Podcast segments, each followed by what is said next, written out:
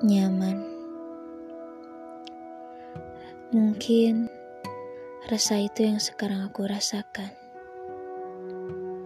Entah dari mana asal-usulnya.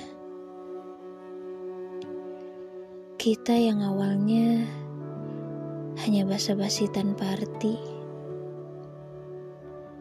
canda tawa tanpa makna, berubah seketika dengan adanya pembahasan di masa lalu kita.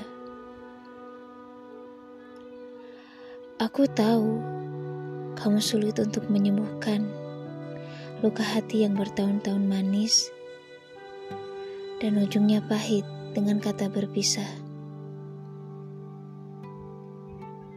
Dan aku pun sama. Bukannya trauma, tetapi lebih berhati-hati membuka hati.